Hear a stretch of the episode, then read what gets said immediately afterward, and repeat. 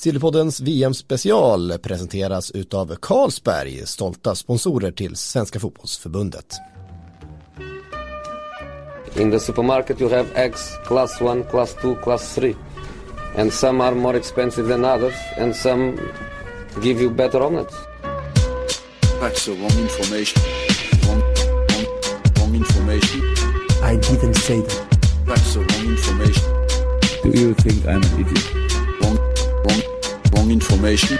Now look at me when I talk to you. Your job is to tell the truth. That's the wrong information. Wrong, wrong information. Eh, klockan är 02.42. Platsen är Paris. Och jag heter Frida Fagerlund och sitter här med mina tre kollegor Anna Rydén, Simon Bank och Petra Thorén. Och har precis bevittnat, eller ja det var en stund sedan i och för sig, men vi har fått bevittna Sverige ta sig vidare till en kvartsfinal i VM. Efter 1-0 mot Kanada. Jag tänkte säga att det blev 2-0. Det blev det ju inte. Det var lite VAR-situationer som rörde till det lite i hjärnan. Men 1-0 blev det. Stina Blackstenius gjorde det. Och eh, Simon Bank, ska du inleda med att försöka förklara vad som hände i, ikväll, eller igår kväll? Det var väldigt mycket en, en slutspelsmatch och det speciella med den var att det, det kändes väldigt mycket som Sveriges första match i VM. De har haft eh, programenliga segrar mot Chile och Thailand och sen en rotationsmatch mot USA. Eh, så det här var liksom första stora testet, första testet överhuvudtaget nästan. Och eh, jag tycker att man såg väl ganska tydligt vilken sorts lag som Sverige är. Med brister och med tillgångar. Att det var, de hade jättestora möjligheter för hela första halvleken. Att man såg konstant i matchen tycker jag att Kanada var väldigt offensiva och väldigt på gräns till naiva i sitt, sitt anfallsspel. De klev upp väldigt högt med ytterbackarna och det fanns enorma ytor att ställa om på. Men Sverige var inte skickligt, skickligt nog för att klara av det. Man hittade inte genom första pressen och, och kunde använda sin snabbhet framåt. Man gör det egentligen riktigt bra första gången efter 55 minuter och det fina då är att då blir det också 1-0 som ju såklart formar matchen och kvällen och känslan och hela Sveriges VM och OS-chanser och vad ni vill. Alltså jag tyckte ju inte att Kanada kändes speciellt farliga egentligen. Visst, de hade mycket boll i första halvlek men det var inte många gånger som man satt och tänkte att oh, nu, nu, nu var det nära. Alltså hur kan ett lag ha så mycket boll ändå, ändå ha en del kvalitet i laget också, spelare som är duktiga och Sinclair inte minst. Men ändå vara så pass ofarliga. Dels så kanske det är delvis för ett, ett bra försvarsspel från Sveriges sida. Eh, vi sa, satt och pratade lite grann om det att Stina Blackstenius eh, alibi-jagar lite grann. Alltså hon pressar väldigt högt och väldigt aggressivt. Nästan som att hon gör det något sätt för att eh, jobba sig in i matchen och åtminstone göra jobbinsatsen bra när inte målen har kommit. Och, och men det, var ju, det, det, innebär ju också att, att Sverige störde dem väldigt högt upp och satte sin press eh, väldigt högt. Eh, jag tycker inte Kanada spelar med eh, så, liksom, så, någon, någon så här gediget självförtroende utan liksom, på något sätt gav bort en del initiativ till Sverige. Och lite nästan så besviken på deras insats om man får vara det. Jag trodde de skulle leverera lite liksom, högre, lite bättre liksom, sitt, sitt passningsspel och lite mer Sinclair liksom. Det var ju en illa smart Fischer då i Sverige, mittbacken, som ändå gick in och gav Sinclair de där duellerna i början så hon markerar att jag vet vad jag har det. Liksom, det var ju en sån där tydlig signal från Illa Fischer väldigt tidigt. Men eh, de kom inte alls till och det kändes väldigt tryggt även när Sverige inte hade tagit ledningen så kändes det ändå som att det, här fanns det en potential för att ta hand om den här matchen och leda den i mål. Mm. Ska vi börja med det mest spektakulära vi fick uppleva ändå? Det, det tycker jag vi gör.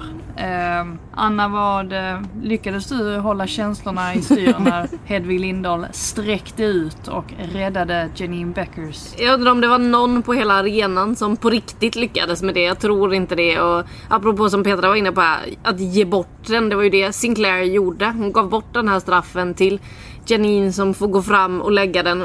Sinclair går alltså fram innan det för att Hedvig räddade Sinclairs straff i Algarve. De var ju uppenbarligen rädda där och det är en bra straff. Hedvig sträcker ut och ja den där bilden, det är nog inte sista gången vi har sett den och det är nog inte sista gången vi har spolat tillbaka och tittat på den där räddningen.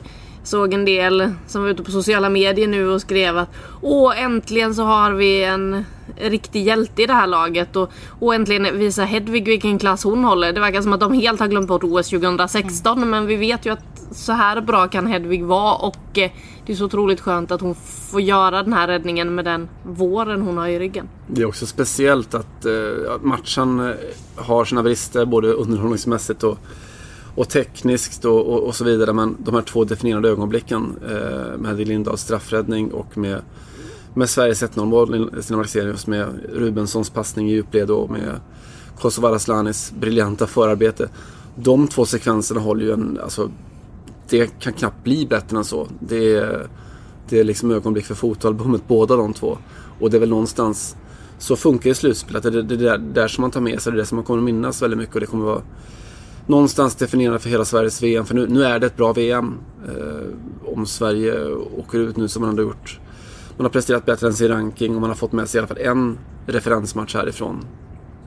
Mm, jag ställde den frågan till Hedvig också om detta kunde bli ett sorts momentum. Att man lyckas vinna på det här sättet och liksom prägla resten av turneringen. Och hon är ju helt övertygad om att Sverige kan gå hela vägen och det har vi ju sett att Peter Gerhardsson också har varit och han har suttit och pratat om det här med att våga tro på att man kan ta guld trots att det ser väldigt svårt ut. Och vi har väl lite grann tagit det med en klackspark ändå för att vi vet om vilka starka lag som finns här. Men nu börjar jag nästan tro att är det någon gång, ja, vi pratar om det, att man alltid säger detta, men är det någon gång man ska slå Tyskland så är det kanske ändå på lördag.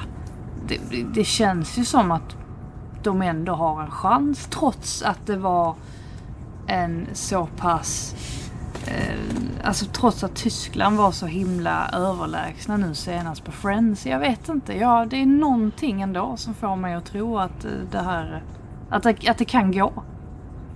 Nu tittar du på mig Frida. Ska jag då säga att jag håller med dig? Eller ska jag inte Nej, men det var det... Nej, men jag, jag tycker på något sätt att, eh, att man har sett det på andra lag i, i den här turneringen nu när vi har gått in i slutspelsrundorna. Jag var ju själv i, i Le Havre och tittade på Frankrike som, som hade en kamp för att klara av Brasilien. Nu är Brasilien ett bra lag men Frankrike är ändå en av de stora favoriterna och det var inte enkelt för dem. Och, och USA fick slita hårt mot Spanien. Är, och det kanske ändå är så att, att det liksom inte är någon några enkla matcher i VM. Det fanns en enkel match och den spelade Kanada mot Thailand. Men det finns inga andra enkla matcher. Och att de här storlagen som vi utser som guldfavoriter ändå går att nå på något sätt. Och, och, och i det då med det generationsskiftet som skett i Tyskland och eh, nu är de ju starka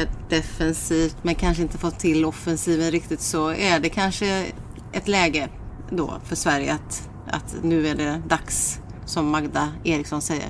Ja, hon tycker rätt. att vi har pratat klart om det där Tysklandsspöket nu. nu. Nu ska vi ändra historien är ju hennes take på det hela och det känns lite som att det är det som många, åtminstone av de yngre i landslaget känner att okej okay, nu ska vi gå in och ta den här chansen. För de ser ju det som du säger Freda som den gången vi ska kunna slå Tyskland och Kosse hon stod och log lite i mixade när hon pratade om hur de ska kunna straffa Tyskland och det här med att hon ser att mm, deras backlinje, där kan vi nog straffa dem med våra snabba spelare. Det, det, kan bli kul på lördag. Hon ser fram emot matchen på lördag. Det var väldigt, väldigt tydligt när hon stod där i mixade zonen trots att hon som vanligt står med ett jättebandage på foten och ja, det ska vara ett brutet ben om hon inte spelar på lördag, det sa hon i alla fall. Jo, alltså en VM-kvartsfinal, det säger ju sig självt att det liksom är en stor grej för många av de här spelarna. Och det finns ju faktiskt ett par stycken som som inte har fått uppleva, alltså det pratas om det här med OS och fantastisk turnering. Vi har ju faktiskt ett gäng som,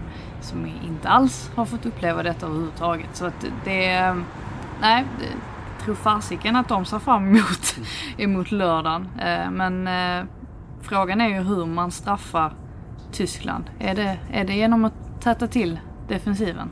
Ja, alltså jag har oerhört svårt att se, se det, det hända måste jag säga. För Eh, jag har med mig matchen mot Tyskland som Sverige spelar hemma på Friends. Eh, där man ser det jätteproblem som Sverige får defensivt med den fotbollen som Tyskland spelar nu som är nu mycket, mycket mer lik. Alltså de som, som lyssnar och som har sett Tysklands herrlandslag spela fotboll med de här positionsbytena, rotationer, väldigt offensiva ytterbackar eh, och allt det där. Alltså, Tysklands damlag är nu mycket mer likt det med den här nya, nya unga generationen.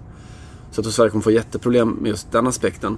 Det som jag tycker Tyskland har haft problem med är att de har liksom inte den här riktiga dyrköppnaren. De har inte riktigt haft det. Utan det har varit så mer det kollektivt starka. De har inte, som hade förr, de har ingen centertank. Alltså, de där som vi har lärt oss att frukta genom åren med Birgit Prins och, och så vidare. Så det kommer inte få så mycket gratis. Men det de har nu till, förmodligen då, till på, till på lördag är väl att, att Jennifer Marochan är tillbaka. Och då har de kanske världens bästa just i den, den där öppnande rollen och så. Eh, så jag tror att det kommer bli fruktansvärt tufft. Det som Sverige måste göra är att sätta defensiven ännu ett snäpp bättre. Och sen så har man de här hoten som vi, som vi känner till med framförallt Sofia Jakobssons snabbhet. Eh, och det handlar om att göra allt det som är gjort idag fast göra det, alltså det som vi såg med, med målet. Och göra det ännu bättre, ännu snabbare, ännu oftare helt enkelt. Känslan var ju också när man såg Tyskland i öppningsmatchen där mot Kina så Alltså hade Kina kunnat spela fotboll i Mm. princip då hade de nog vunnit den matchen. De kommer ju till åtminstone tre väldigt, väldigt bra lägen bara i första halvlek typ. Och Tyskland var inte alls där som slarvade extremt och det var inte... Alltså det är ju till slut där eh, Julia Gwynns eh, dis- fantastiska distansskott som gör att de får med sig tre poäng därifrån. Så att alltså med facit här så Tyskland har ju inte sett så starka ut som vi är vana vid att se dem. Ja, men sen växer de in i turneringarna, är det inte så lite så? Att eh, skenet bedrar liksom från gruppspel in mot eh, slutspel och, och den känslan finns väl, tror jag, eller har jag med mig in mot den matchen att, eh, att det, det växlar upp. Det är ett sånt lag som kan växla upp och liksom ta de här kliven som behövs in i slutspelet. Det finns ju också alltså den aspekten som finns. Jag antar att det är som fiskat lite för om man ser på Tyskland över tid så. Så den här nya generationen har ofta haft problem med, med sådana här väldigt lågt spelande försvar. Eh, när man liksom inte kan dra isär på, på riktigt samma sätt. Och, alltså jag är nyfiken på hur Peter Gerhardsson resonerar. För han, i hans DNA, i hans, hela hans ideologi som tränare så ligger just det här som, som Sverige försökt med idag också. Att ha eh, ett hyfsat högt pressspel och så. Att inte gå hem och Alltså, jag tror att Norge till exempel eh, skulle passa Tyskland väldigt, väldigt illa. Som har det där med två kompakta fyror som ligger väldigt, väldigt lågt för, framför, framför egen målvakt. Om Sverige kunde ha, spela det spelet kombinerat då med den här snabbheten som de har framåt. Det, där tror jag att man kan liksom maximera sina möjligheter på något sätt. Men jag tror inte att Sverige kommer spela så. De kommer spela så i perioder av matchen naturligtvis. Men inte att göra det eh, helt och fullt genomfört över 90 minuter. Jag tror att det kanske är det som som skulle kunna krävas. Det där var faktiskt Nilla Fischer då som kan sitt Sverige och kan sitt Tyskland inne på efter matchen och när vi pratar försvarsspel med henne att vi spelar det var någon tror jag, som ställde frågan att eh, börjar det se ut som 2016 nu liksom? Eh, Hey, I'm Ryan Reynolds. Recently, I asked Mint Mobile's legal team if big wireless companies are allowed to raise prices due to inflation. They said yes. And then when I asked if raising prices technically violates those onerous two year contracts, they said, What the f are you talking about, you insane Hollywood ass? So to recap, we're cutting the price of Mint Unlimited from $30 a month to just $15 a month. Give it a try at mintmobile.com slash switch. $45 upfront for three months plus taxes and fees. Promo rate for new customers for limited time. Unlimited more than 40 gigabytes per month. Slows. Full terms at mintmobile.com. nej men det gör det ju inte för det ser inte likadant ut. Vi spelar inte försvarsspel på, ett annat, på samma sätt längre. Vi spelar med mycket högre press och Stina kliver enormt och, och liksom pressen kommer mycket högre plan och kommer inte sjunka ner. Hon sa, var nog inne på det att det kommer de nog inte göra utan det är så här de spelar försvarsspel. Eh, sen vet man ju inte om han är så taktisk då att han kanske ser att det är nyckeln till, eh, till att lösa en match mot Tyskland. Men jag tror inte heller det. Nej, Jag har aldrig, häcken gjorde väl aldrig det va? Eller? Nej inte så mycket. Det var ju någon match jag kan ta fram. Någon så, här, vi- så här gjorde han då. Nej, det, det minns jag inte alls. Så att, nej, jag tror också att, det, att Det behöver inte innebära att de tokkliver liksom, men, men att de ändå kommer ligga liksom väldigt högt i sitt presspel. Men enorm skillnad på att åka ut i en åttondelsfinal mot Kanada kontra att gå till kvartsfinal. Kanske åka ut mot Tyskland då. Det får ju ändå ses som, som fullt godkänt. Ja, verkligen. För att hade de åkt ut i åttondelsfinalen så hade de haft med sig en seger mot Thailand, en seger mot Chile och en förlust mot USA och Kanada hem. Det är klart att det inte hade varit godkänt. Det känns ju mycket bättre med en kvartsfinal och eh, där kan det ju bli en hedersam förlust mot Tyskland och det känns okej. Även om såklart eh, spelarna vill längre. Lina Hurtig, jag frågade henne varför hon inte såg så glad ut efter slutsignalen. Hon sa det. Jag är glad men jag är inte nöjd än. Nej. De ska vidare liksom. Så de är ju inte nöjda än. Men det är klart att en kvartsfinal är ju godkänt. Ja, vi, ska, vi får kanske prata lite om Stina Blackstenius också. Det, hon, eh, hon har ju haft, eh, hon har haft det lite tufft ändå. Eh, för att det är många som tycker och tänker om landslaget. Det är fullt naturligt. Så blir det när det är mästerskap. Och hon har ju fått frågor om sin måltorka. Eh, innan idag så, så var det ju faktiskt över ett år sedan hon gjorde mål i, i landslaget i en eh, tävlingslandskamp, i en landskamp överhuvudtaget till och med. Vad, kommer det lossna nu för henne? Man vill ju tro det. Alltså jag har fortfarande väldigt stora förhoppningar på, på Stina som spelar. Jag hon har de flesta egenskaper som en, en bra anfallare ska ha. Eh, och det, alltså det blir lite så att alltså mål är inte allt. Herregud, vi har levt med debatten kring Marcus Berg i, i herrlandslaget i ungefär lika lång tid. Eh, men det som Stina inte riktigt har haft och det tror jag hänger ihop mycket med självförtroendet. Hon gör jobbet defensivt och så sliter enormt mycket och trycker ner försvarslinjer och sånt. Men, men egentligen nästan allt spel med boll, alltså inte bara avslutssituationer utan första touchen har inte riktigt suttit, andra touchen har inte riktigt suttit. Och hon har alltså i princip, i princip spelat ett helt, helt VM nu då, undantaget eh, eh, en match som hon stod över då. Eh, utan att ha avslut på mål ens en gång. Eh, och haft väldigt få avslut överhuvudtaget. Och det hänger mycket ihop, inte med att hon inte har fått bollar, utan hon har fått en del bollar men liksom inte lyckats med, med mottagning och andra touch och så. Eh, och jag tror att, att självförtroendet, Peter Gerhardsson underkänner det som förklaringsmodell, men jag tror att det, det har jättemycket med det att göra. Och eh, då är det klart att om man går in och avgör en VM åttondelsfinal så på det sättet så, så alltså får man inte självförtroende av det så kommer man aldrig någonsin få det. Ungefär så. Mm. Hon var ju faktiskt väldigt, eh, ändå trots allt ganska rak med det tyckte jag efteråt. Att, att det är klart att det här betyder mycket för självförtroendet och det har varit frustrerande. Så, så långt sträckte hon sig.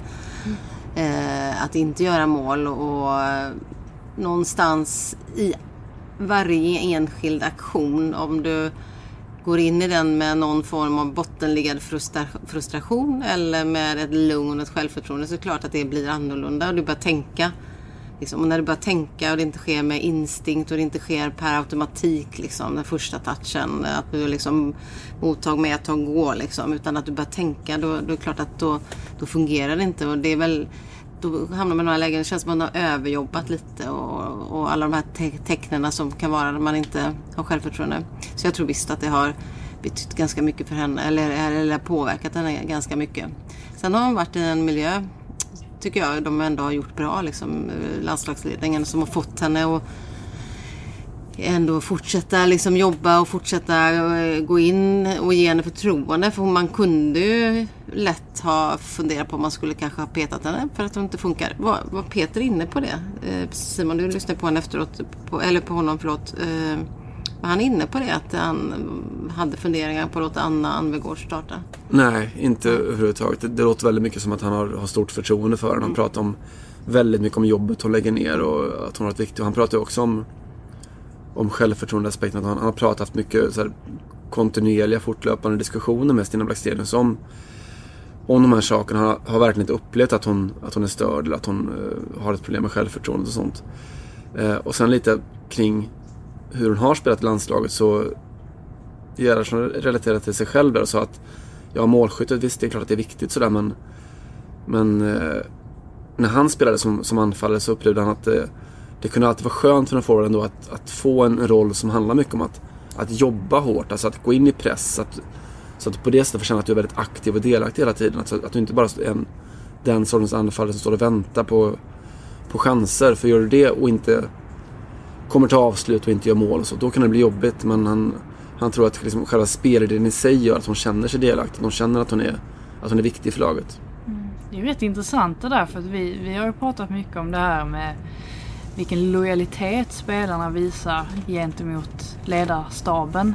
Eh, men det är ju faktiskt så också att Peter Gerhardsson visar väldigt mycket lojalitet mot sina spelare eh, och håller ju faktiskt väldigt mycket fast vid samma spelare. Det är klart han släpper in vissa då och då som han ger liksom Madeleine Janogy chansen och så. Det är inte så att han håller på en startelva. Men däremot så är han ju väldigt, väldigt tydlig med att trots nu att Stina har svårt med målskyttet så är han väl ändå ganska tydlig med att hon är första valet trots allt. Eh, och så visst testar Anvegård mot Thailand. Men det är fortfarande Stina som är första val. Det får man ju ändå ge honom att det har han säkert mycket, alltså, mycket för att han gör så. För då, det är väl klart att spelarna känner att de vill spela för honom. Jag tror att det finns en bra sak i, under en turnering som den här. Att, alltså en känsla av att han, Peter Gerhardsson går in i turneringen med, med en idé, en tydlig, alltså en elva och en idé om hur han ska spela.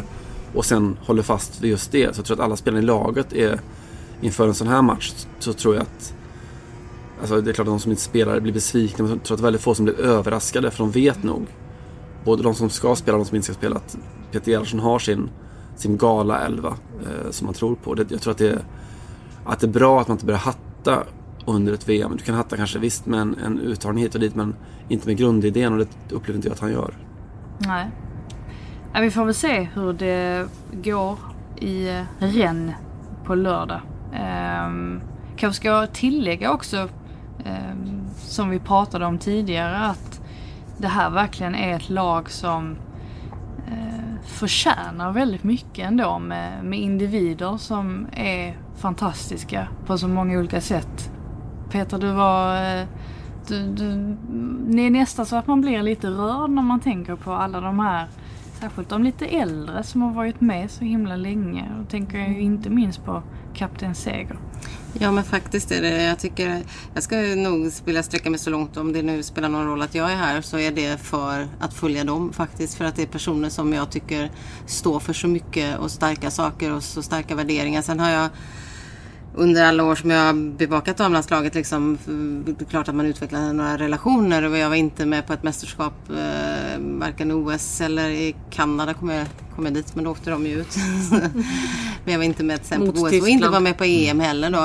Eh, men, men känner att eh, alltså, idrott är ju så mycket personer och, och det är personer bakom prestationerna och det här är verkligen så starka personligheter, så starka kvinnor.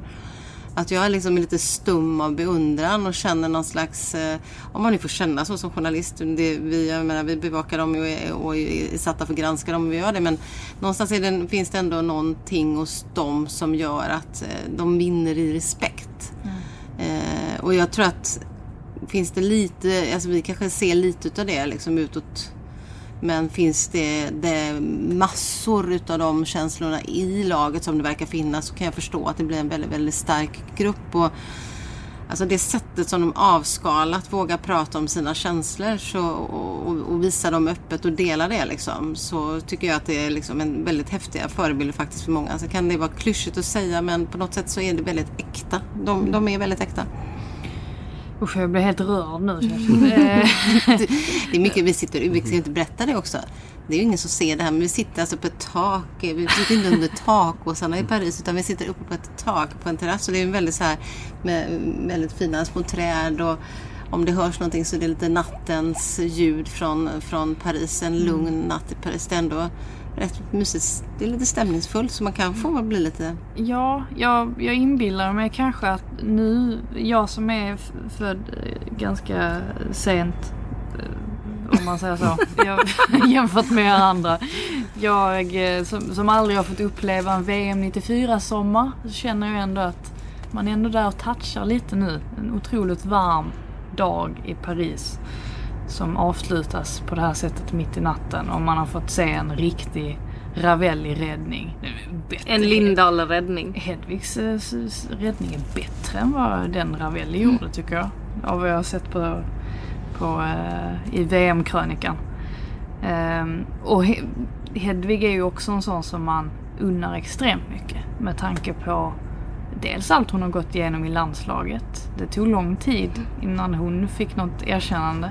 Men också hur situationen har varit i Chelsea från att ha varit första målvakt till att faktiskt bli petad.